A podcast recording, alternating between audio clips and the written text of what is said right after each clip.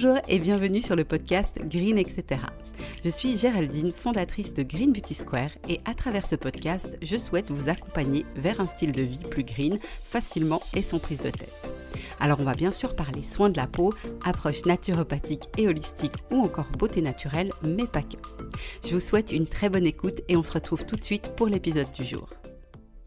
Bonjour à tous, j'espère que vous allez bien et je suis très contente de vous retrouver pour ce nouvel épisode dans lequel je vais vous partager quelques conseils si vous avez l'impression que votre peau va pas très bien en ce moment alors que vous n'avez rien changé à votre routine cosmétique.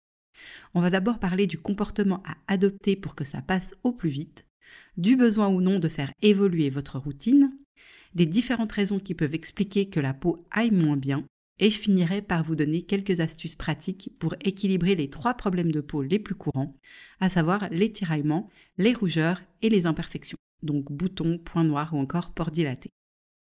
Pour commencer, j'ai envie de vous dire que c'est quelque chose qui peut arriver à tout le monde parce que la peau agit comme un reflet de notre être dans sa globalité et parfois elle cherche aussi à nous exprimer des choses qu'on ne veut pas voir. Le premier conseil, c'est surtout de ne pas paniquer parce que ça risquerait de mettre de l'huile sur le feu et d'entretenir, voire d'aggraver le problème. Pourquoi ça? Tout simplement parce que l'état d'inquiétude entraîne la production de cortisol, communément appelée hormone du stress. Et cette hormone, lorsqu'elle est produite en excès, elle favorise à peu près tous les problèmes de peau. Hyperproduction de sébum, boutons, points noirs, pores dilatés, déshydratation, accélération des signes de l'âge, terne ou encore rougeur et hypersensibilité cutanée. Donc le bon réflexe à adopter, c'est vraiment de rester calme, de garder la tête froide et d'essayer de comprendre ce qui ne convient pas à notre corps. C'est essentiel de conscientiser qu'un problème de peau, c'est un symptôme. C'est donc rien d'autre qu'un signal envoyé par le corps qui essaye de nous indiquer qu'on n'est pas sur le droit chemin, si je puis dire. L'analogie la plus parlante, c'est les pleurs d'un bébé. Il pleure pour exprimer un besoin et nous, on ne peut pas comprendre ce qu'il cherche à exprimer. Mais du coup, on va tester différentes choses pour l'apaiser jusqu'à ce qu'il arrête de pleurer. Eh bien, le fonctionnement est à peu près identique avec la peau, à l'exception qu'elle risque de mettre un peu plus de temps pour être apaisée et arrêter de pleurer. Le premier réflexe, ça pourrait être de remettre en question toute sa routine cosmétique. Mais c'est certainement pas de ce côté qu'il faut se pencher si vous utilisez la même routine depuis quelques temps et que tout se passait bien avant. Ça veut pas dire que vous ne pouvez pas faire quelques optimisations, mais ça veut surtout dire que l'origine du problème ne se trouve pas ici. Je vous partagerai quelques conseils d'optimisation dans la dernière partie de cet épisode. Alors du coup, si on reste zen et qu'on ne change pas toute sa routine beauté, on peut faire quoi pour que notre peau revienne à la normale?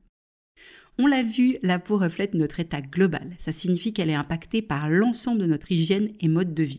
Ce qu'on mange, nos émotions, les événements pas digérés du passé, la quantité de repos qu'on s'octroie, la charge mentale du quotidien, nos pensées, nos hormones ou encore l'exercice physique et l'oxygénation de nos cellules. La bonne approche pour ramener la peau au calme, c'est donc de prendre un peu de temps pour avoir une réflexion objective et globale sur votre état de bien-être actuel et de ces derniers temps. Alors je vous donne quelques exemples. Vous avez récemment subi un stress important au travail? Eh bien ça peut expliquer que votre peau aille moins bien.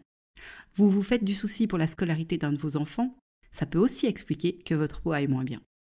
Vous avez fait des excès alimentaires ces derniers temps ou vous remarquez régulièrement des difficultés ou des troubles digestifs. Ça peut encore expliquer que votre peau aille moins bien.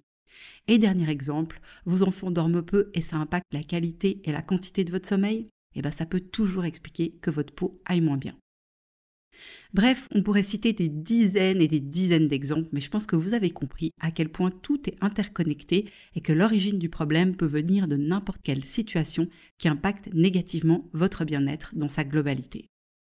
Je vous conseille vraiment de ne pas adopter un comportement de victime en pensant que c'est la faute à pas de chance, mais plutôt de revêtir votre habit de détective et de partir à la rencontre de vous-même pour remonter à ce qui cause ce problème qui se matérialise via la peau. Il y a forcément au moins une raison. Alors venons-en maintenant aux quelques conseils que je veux vous partager pour aider la peau à revenir plus rapidement à un équilibre. J'ai sélectionné une astuce cosmétique, alimentation et lifestyle. Par contre, gardez bien en tête que c'est un processus qui peut prendre un peu de temps. Le temps de renouvellement d'un cycle de la peau, c'est 4 à 6 semaines, donc vraiment faites preuve de patience. Alors pour une peau qui manque de confort et qui semble être déshydratée, au niveau cosmétique, je recommande d'appliquer une fine couche de beurre de karité de très haute qualité sur les zones concernées durant la nuit.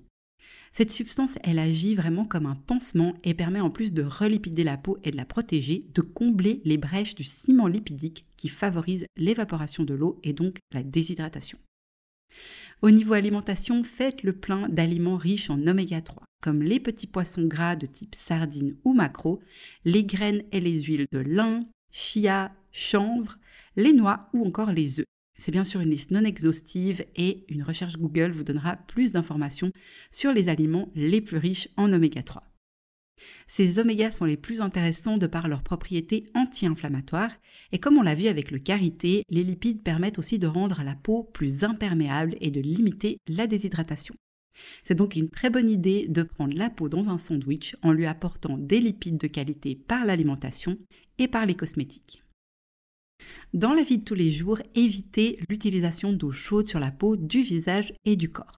L'eau chaude a tendance à fragiliser encore davantage la barrière cutanée qu'on cherche au contraire à renforcer pour lutter contre la déshydratation.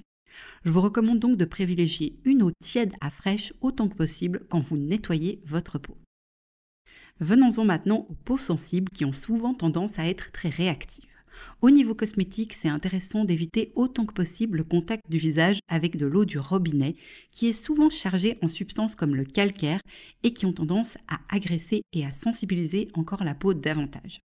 Ce que je recommande, c'est d'utiliser de l'eau déminéralisée qu'on trouve facilement en supermarché et une grande lingette réutilisable très douce. La marque Les Lingettes Happy propose ce qu'ils appellent des débarbouillettes qui sont vraiment top pour cet usage. Ce combo permet de rincer tout en douceur, démaquillant et nettoyant sans faire souffrir sa peau. Par rapport à l'alimentation, c'est recommandé de limiter la consommation d'aliments pro-inflammatoires, et notamment les sources de gluten. Chez les sujets à la peau sensible, il y a un risque accru d'une inflammation au niveau de l'intestin qui peut ensuite toucher la peau. Le but, c'est pas de retirer le gluten de votre alimentation, mais d'en prendre conscience et de faire des choix comme par exemple choisir un pain au levain de boulangerie artisanale ou fait maison avec des farines anciennes plutôt qu'un pain de supermarché ou un pain blanc. Tout est vraiment question de conscience et d'équilibre. Dans le quotidien, faites attention à tout ce qui peut agresser et sensibiliser encore plus votre peau, comme par exemple les produits ménagers, la lessive, les soins corporels, y compris les produits de douche qui sont utilisés quotidiennement, les parfums corporels, mais aussi les parfums d'ambiance ou les bougies parfumées. L'utilisation d'eau chaude sur la peau, comme on l'a vu avec les peaux qui sont facilement déshydratées, certains bijoux fantaisie, notamment ceux qui contiennent du nickel ou encore certaines plantes. Finalement, parlons des peaux qui souffrent d'imperfections. Par rapport aux soins cosmétiques qui ne pourront pas adresser la racine du problème, c'est par contre possible de lutter contre le symptôme, donc les imperfections qui se présentent sur la peau. L'une des manières les plus simples et efficaces est d'utiliser un soin ciblé à appliquer localement. Attention à bien choisir une formule qui soit aussi naturelle que possible et surtout très très très respectueuse de la peau pour éviter de l'agresser et qu'on se retrouve avec encore plus d'imperfections. C'est dans cet esprit qu'on a créé le soin le purifiant. Si vous êtes en recherche d'un produit qui dégomme plus rapidement les imperfections et qui aide la peau à mieux cicatriser et plus vite, alors ce produit sera vraiment votre allié. Vous le trouverez sur le site Green Beauty Square sous la rubrique boutique soins spécifiques. Au niveau de l'alimentation, l'exclusion temporaire des produits laitiers, c'est recommandé pour évaluer leur impact sur les imperfections. En effet, ils sont pointés du doigt pour augmenter la production de sébum, le taux de sucre dans le sang qui favorise l'inflammation, ou encore la sécrétion des IGF-1, ce qui signifie Insulin-like Growth Factor, et qui est une protéine produite notamment par le foie en réponse à la présence d'hormones de croissance qu'on trouve en abondance dans le lait. Ici, l'idée, c'est pas du tout de ne plus jamais manger de produits laitiers, mais simplement de faire une pause durant idéalement 4 semaines pour évaluer si les imperfections ont un impact avec la consommation de produits laitiers ou pas. Finalement, pour la partie mode de vie, je vous recommande de considérer l'achat d'une tête d'oreiller en soie.